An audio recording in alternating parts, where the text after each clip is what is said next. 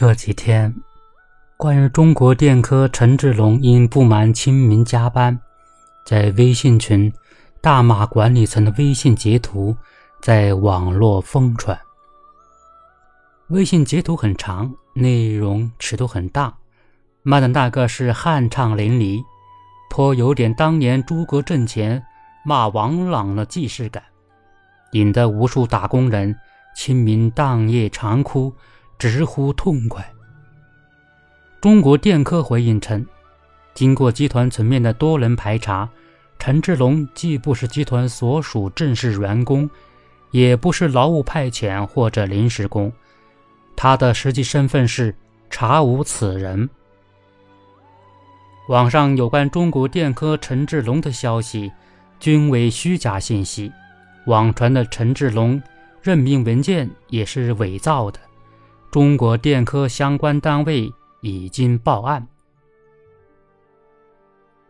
面对这个结果，不仅很多写爽文的自媒体傻眼了，长期习惯于转评赞的官媒也傻眼了。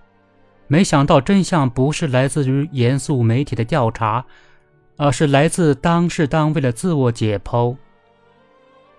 不知道最后究竟尴尬的是谁？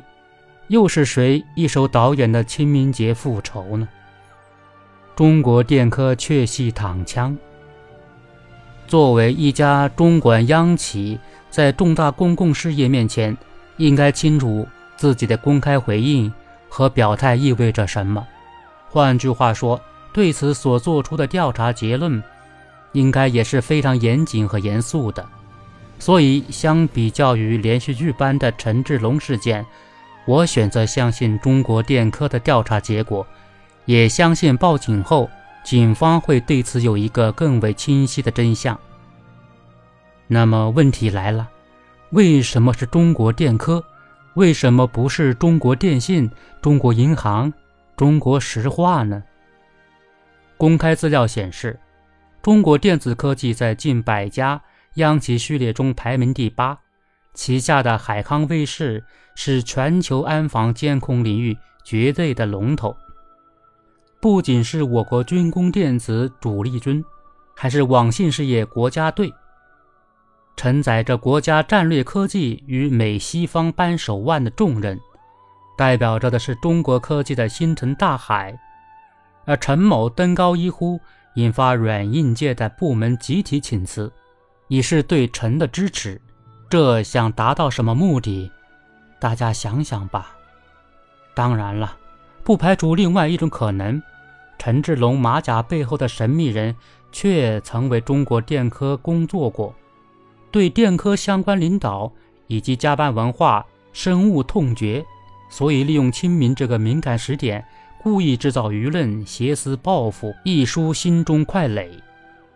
虽然此起事件大概率是有人出于某种目的一手导演出来的，但比欺骗更可怕的是，所有看过的人对此都深信不疑，不仅深信不疑，而且还深度共鸣，并引以为无辈楷模。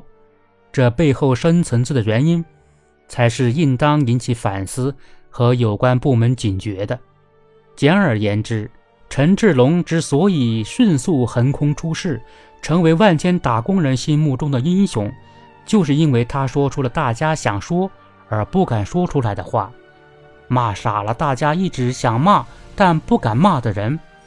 这种痛快淋漓、快意恩仇，是无数加班狗做梦都想做的事，但为了那碎银几两，不得不夹紧尾巴低调做人。